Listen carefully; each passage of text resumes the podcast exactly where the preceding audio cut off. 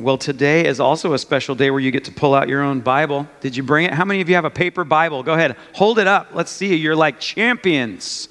Look at them. Glorious champions with those paper Bibles. The rest of you guys are loved by God. Pull out your device. And, um, and uh, we're going we're gonna, we're gonna read from Luke today. Um, we're going to start in Luke chapter 3, uh, verse 21. Uh, we have been in a, we're in a theme right now, Isaiah 61. Hallelujah.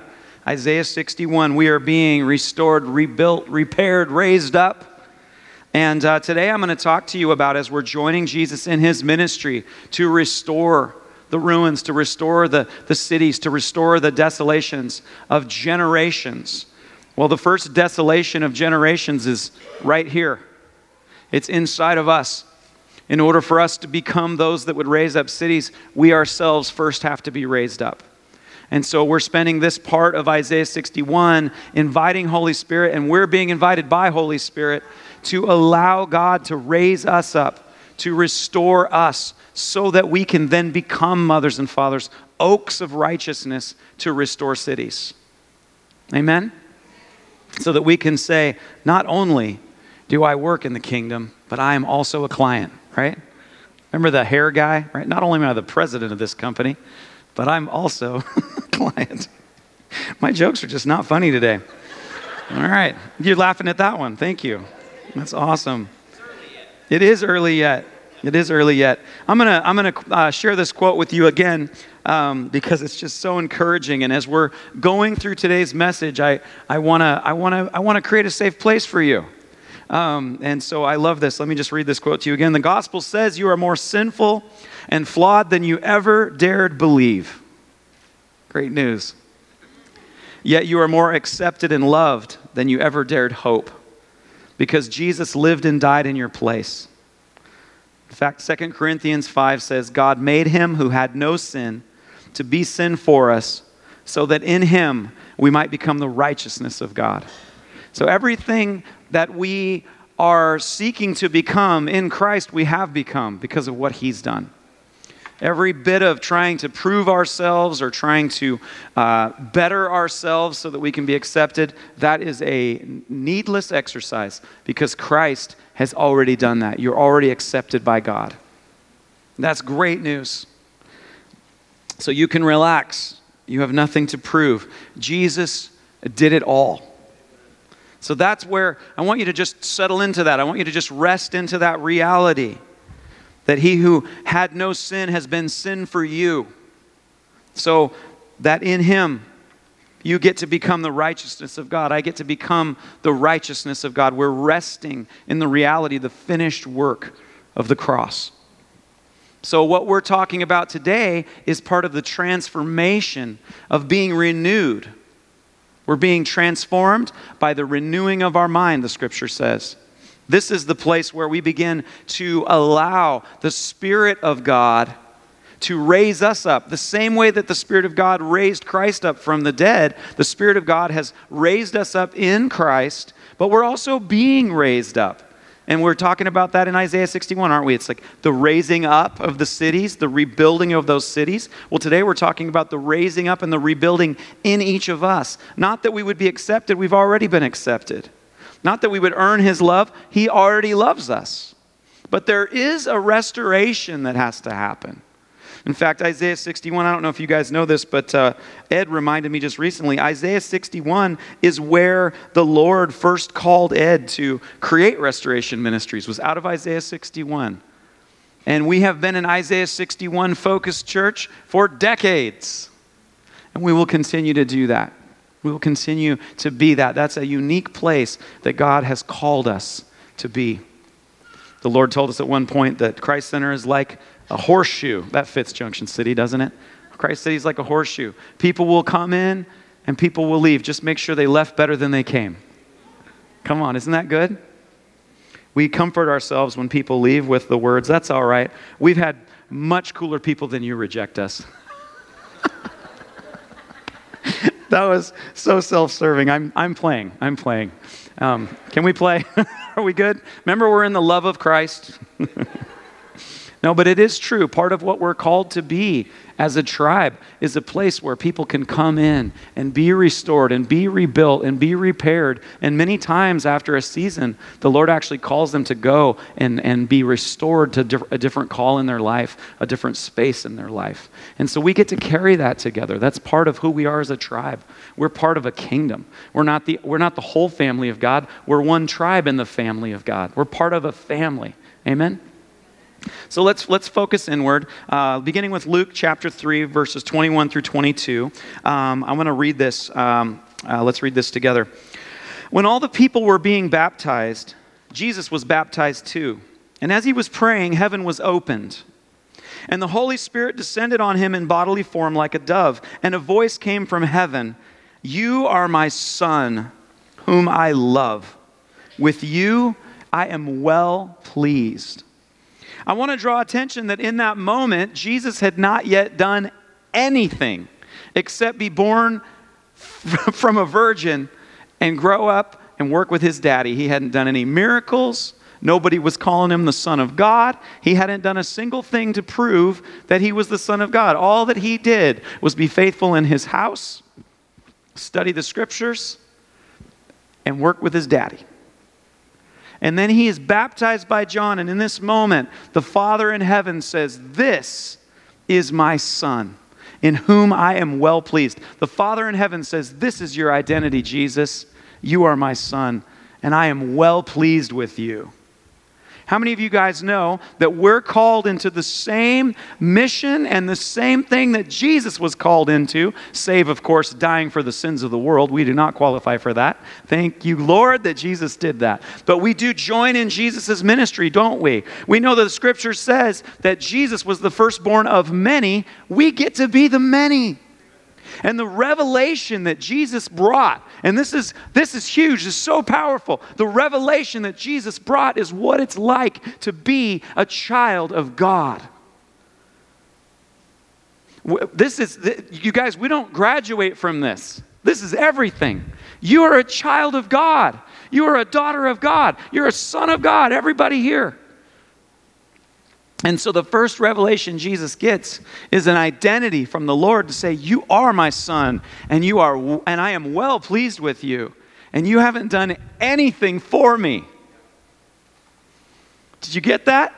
You have an identity before you did a single thing.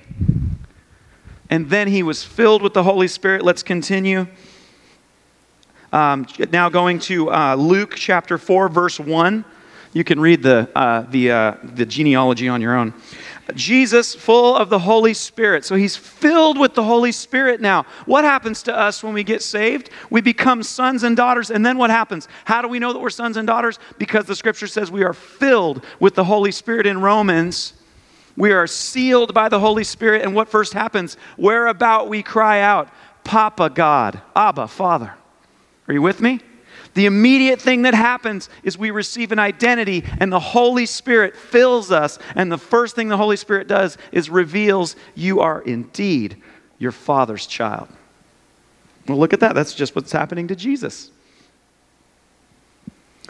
Jesus, full of the Holy Spirit, left the Jordan, and he was led by the Spirit into the wilderness, where for 40 days he was tempted by the devil.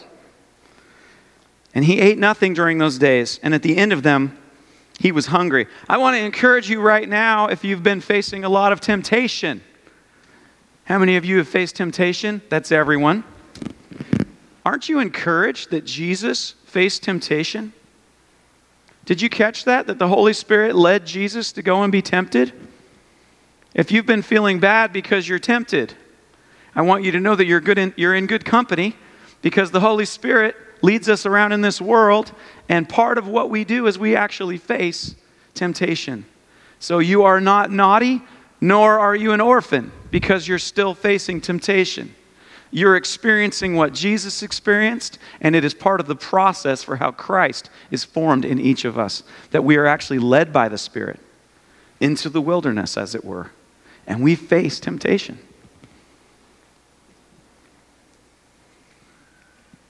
And let's talk about that temptation. Because the same temptation that Christ faced, we also face. So let's dig down into that just a little bit here. starting in verse 3. The devil said to him, If you are the Son of God, tell this stone to become bread. And Jesus answered, It's written, Man shall not live on bread alone. The first temptation, he says, If you really are the Son of God, if you are, prove it. The first temptation that each of us face is the temptation that I am what I do. The first temptation is that we are what we do, that we prove what we are by doing something. Now, you need to remember, Jesus just received his identity because the Father said, This is who you are. Because the Father had him come and be born of a virgin as a person, as a human, just like us, the Son. And he said, You are my son because I created you as my son. Are you guys with me? And then he goes out to be tempted. Now he's filled with the Holy Spirit. And the first thing that the enemy says to him is, You're not, if you really are, you're not really the Son of God. If you are the Son of God, prove it. Prove it. Turn this stone into some bread. Work a miracle. Do something that validates that you have value. Show me what you can do. If you could do something, then maybe, maybe people will believe that you actually are who God says you are. Sound familiar? You see, this is, these are the same temptations that we face every day. And the, and, the, and the other thing, by the way, is that we've heard it and it's so, we're so used to it, the devil himself doesn't even have to hang out all the time and bring that accusation. A lot of us are echoing it ourselves, looking at ourselves in the mirror going, You say you're a Christian. You say you're really a son of God. Look at the way you are. Prove it. Prove with your perfect record, prove with your perfect everything that you really are a son or a daughter of God. Sound familiar? Let's go to verse 5. The devil led him up to a high place, and he showed him in, in, in, an instant all the kingdoms of the world. And he said to him, I will give you all their authority and splendor. It has been given to me, and I can give it to anyone I want to. If you worship me, it will all be yours. And Jesus answered, It's written, Worship the Lord your God and serve him only. Second temptation. He says, I will give you in an instant all the kingdoms of the world. Just do it my way. Worship me. Do it my way, Jesus. I'll give you everything. What is that temptation? I am what I have. I can measure my success in this life. I can measure my identity, my purpose by what I have. Look at all these good things that, that I have. Look at what I've accumulated. I have wisdom. I have, maybe I have good looks. Maybe I have business prowess. That's a common phrase, right? maybe acumen. I must not have business acumen because I said business prowess. But we begin to measure who we are by our possessions, by what we can own, what we can have control over. You guys, you guys, does that sound familiar? It's another scorecard that we can keep so that we can look ourselves in the mirror and say, I have value, I have worth. Look at what I have, look at what I've built. Let's go to verse 9. The devil led him to Jerusalem and had him stand on the highest point of the temple. If you are the Son of God, he said, Throw yourself down from here, for it is written, He will command His angels concerning you to guard you carefully. They will lift you up in their hands so that you won't strike your foot against a stone. And Jesus answered, It is said, Do not put the Lord your God to the test. If you are the Son of God, he said, throw yourself down from here. Where did he take him? He took him to the temple he took him to the very place where he was to begin preaching the gospel of the kingdom to the people that he was called first to preach it to. He took him to the place and said, Prove to these people that you're the Son of God. Work a miracle in front of them. Show these people so that they will think you're the Son of God. Prove it to them. Temptation number three I am what people think of me. Popularity. What you think about me is who I am. I'm having to look to others to have them tell me what I am. It's interesting, isn't it? When you think about these things, these temptations, I am what I do, which is performance. I need to keep performing, right? I got to earn it to keep it. I got to keep performing. I got to keep showing. I got to prove to myself and I got to prove to others that I am worthy of love, that I am worthy of value, that I am worthy of respect. The next one, I am what I have, possessions. I got to show to myself and others that I'm successful in this life, that when you look at me, I can point to these things and I can say, This is my value. This is what I have. See, look at these things. They prove that I'm valuable, they prove that I'm okay. Lastly, I am what people think of me. I put on a, a, facade. I put on, I put on these, these things that I've learned to do, these behaviors that I've learned to exude, so that when you see me, you go, oh, yeah, that guy's, that guy's cool. I decided in uh, third grade, actually, when I first went to school, I, I transitioned from, uh, from homeschool to, uh, to uh, public school. And, um, and, and uh, because of the one on one attention, I'm sure, uh, I was well beyond all of my classmates except for one, Shelby Tierney. Golly, she was so much smarter than me, it wasn't fair. But everybody else, I was really doing great. And it turned out, I didn't know this, but when I went in and I was like trying to be super helpful, they did not appreciate that. Did not appreciate that even a little bit. Um, so they just thought I was being a real smart aleck, which I probably was as well. I mean, just to be fair. But we would go out on the playground to play, and we'd start playing soccer, which was kind of the game of that time in third grade. We played a lot of soccer, and they would forget there was a ball, and they'd just come kick me. It was horrible. I know, you guys are laughing. It was very painful at the time. It was true, though. They, they, they flipping hated me. And I made a decision at that time in third grade. I made a decision. You know what? These guys don't like me, and I don't like that. I don't like not being liked. And I decided, you know what? I'm going to be funny. I made the decision to be funny in third grade. And you know what? I am pretty funny. I am. You know, I pulled it off. I did good. But did you know what? That is a, that is, now some of that, you, you get to choose some of the parts of your personality, right? And I've been crafting funny since third grade. And it's a great behavior, and I get to keep that. That's a treasure I'm going to keep. It was born in pain, right? It was born in pain, and it, and it became part of what shaped me, and I get to keep it. The things that you, the things, the decisions you made in pain that are valuable that you want to keep, you get to keep them, okay? But let me tell you something being funny doesn't make me a son. Being funny is a behavior that I learned that helped me to be able to relate with other people so that when they saw me, they went, that guy's valuable. See, I made a decision to become funny in third grade because I needed other people to value me.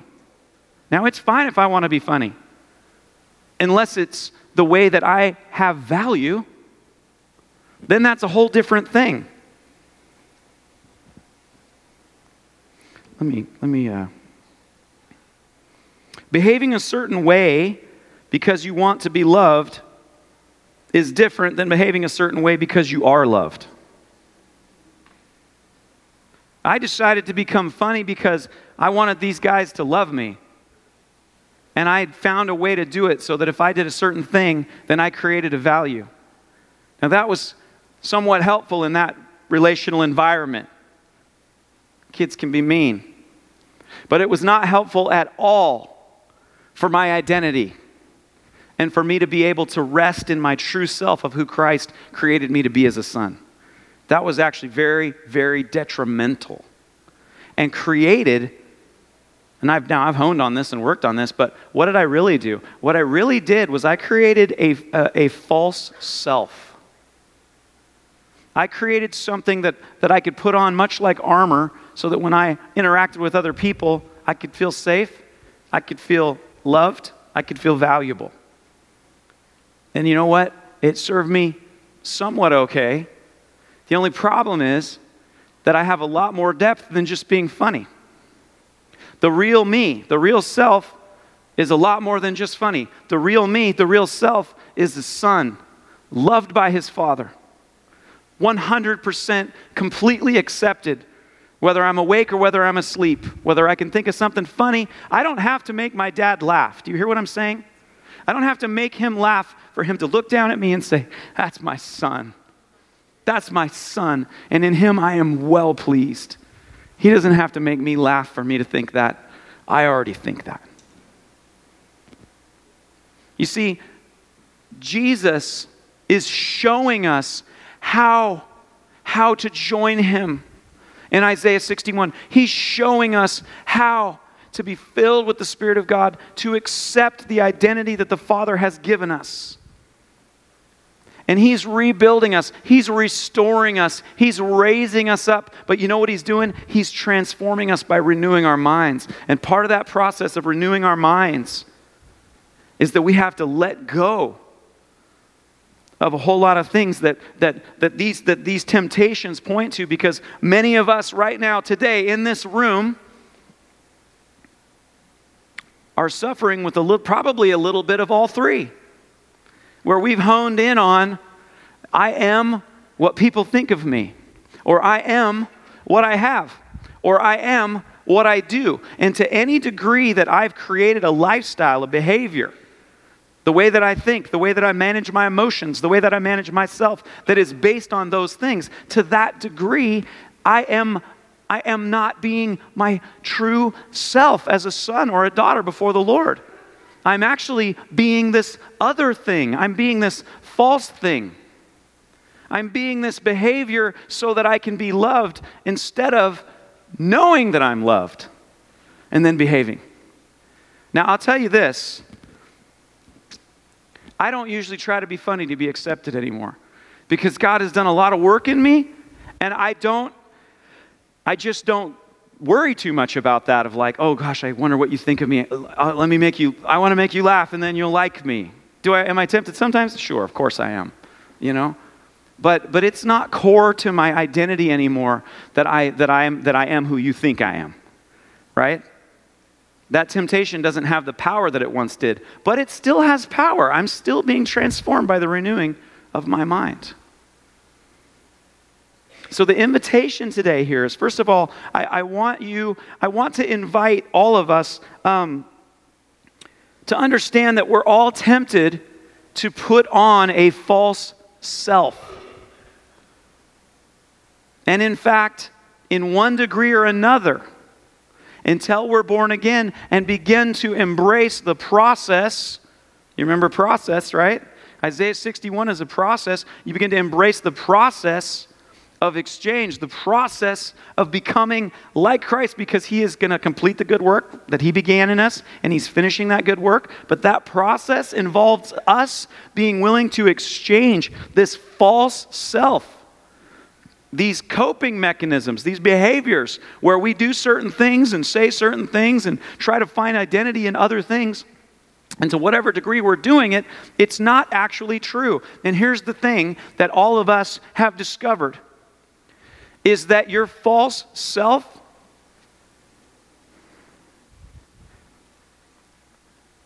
doesn't get you actual comfort. Your false self is false, and Jesus is reality.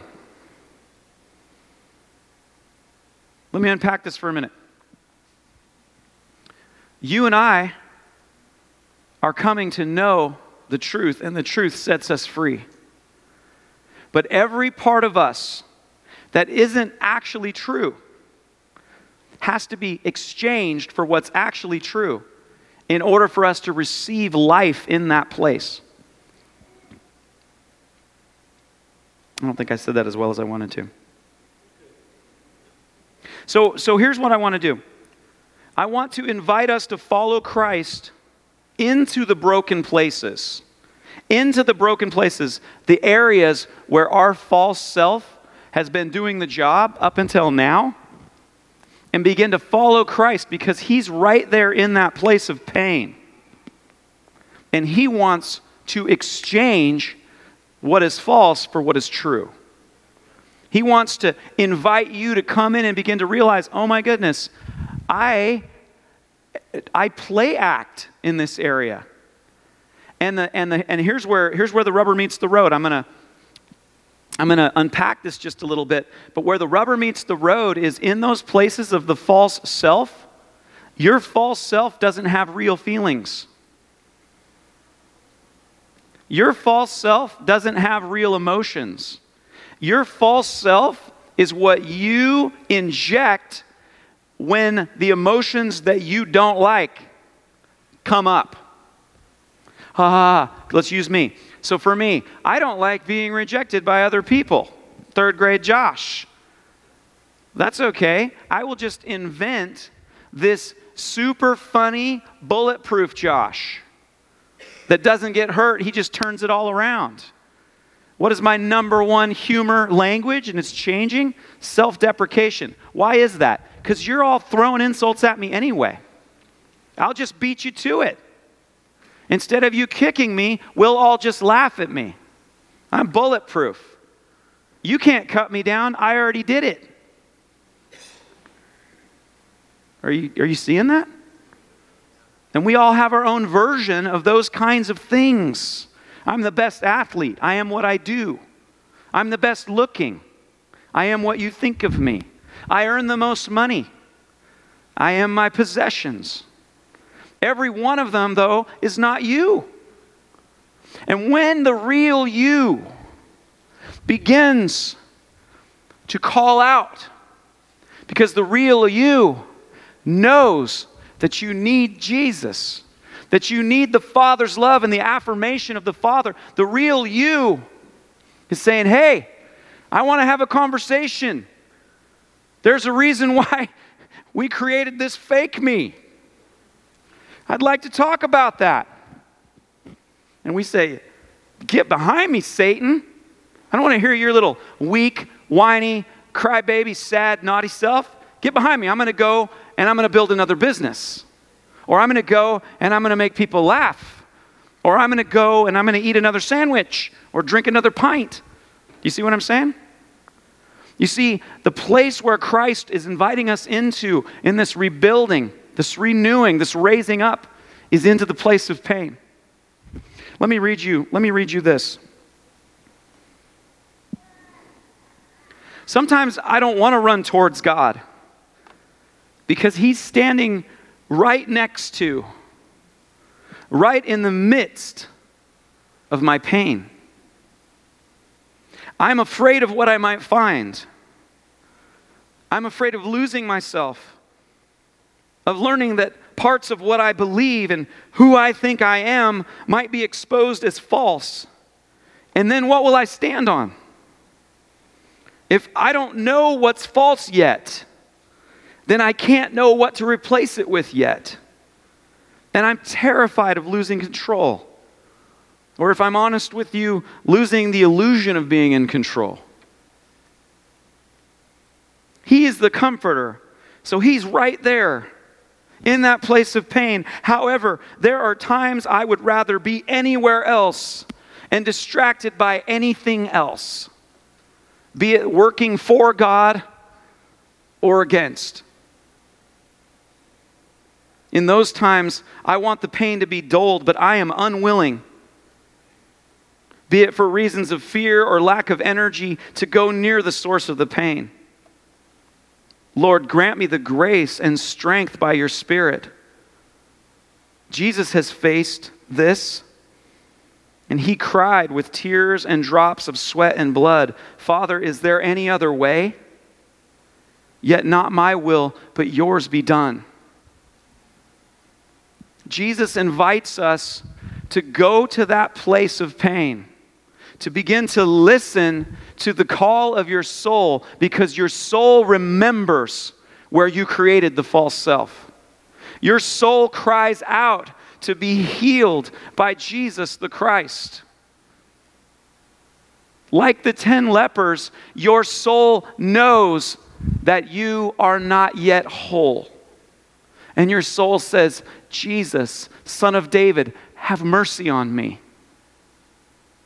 But until we learn to listen and allow our soul to cry out to the Lord and allow Him to begin to speak to that place, we will continue to silence those places with this false self and embrace these temptations to continue to try to prove to ourselves and others and even unto God on some level that I am what I do, that I am what others think of me, or that I am what I possess. So, the invitation in this season as we continue to move forward is this Number one, Jesus already knows the places where you are completely broken. Jesus is already in the places of pain. It is you and I that are avoiding those places and trying to be anywhere else. And we will do that in the name of God's work, in the name of busyness, entertainment, anything to dull the pain until we recognize that we are willing to make an exchange, that we're willing to embrace the process of meeting Him in that place. The invitation today is to begin to listen to your soul, to begin to listen to the cry of your heart. And it comes in depression, in anxiety, in frustration, in proving yourself to others, in working yourself to exhaustion, in anger, in lust. There's all these things that start happening. And here's the invitation God is not surprised about these things. He's actually, in His goodness, allowing your soul to speak. And what He wants you to do is to say, Jesus, I know you're here with me. I know I have nothing to prove because you've proved it all. I know that you're there with me in every place. So, Jesus, where are you standing? And He's allowing you, with the help of the Holy Spirit and others, and this is the journey that we're on, to become curious and say, Lord, why am I having this emotion or this temptation or this propensity or this sadness or this anger? None of those are yet sin. All of those are an invitation to have a conversation with the Lord and with some others in your life. Not to cut those things off, but to become curious and mindful and say, God, if you're there, then I want to know what is true. And I want you to allow me to exchange the things that are false for the things that are true. But it begins by allowing your soul to have a voice. Amen? That is all we have time for today. The prayer servant team is going to come forward. And if you'd like some prayer, we want you to come and be encouraged. I, if, you've, uh, if you've never attended Restoration, Restoration Ministries is a great step in the midst of this to begin to be restored, to begin to give voice to your soul, to begin to go to those places of wounding and disappointment and discouragement and bondage. This is a great space. Many of us have gone through many, many steps and, and, and been released in freedom like never before as we've gone through restoration. So I encourage every single one of you, if you've never, if you've never been through that process, please come for your, for your own beautiful soul's sake. Come and be set free and take those steps on this journey as a part of your process in exchange. May the Lord bless you and keep you. And may he cause his face to shine upon you. May he lift up his countenance upon you and be gracious to you. And may he give us all shalom, that we would be full and present and whole with one another and with him, missing no part in his peace. Amen. Love you guys.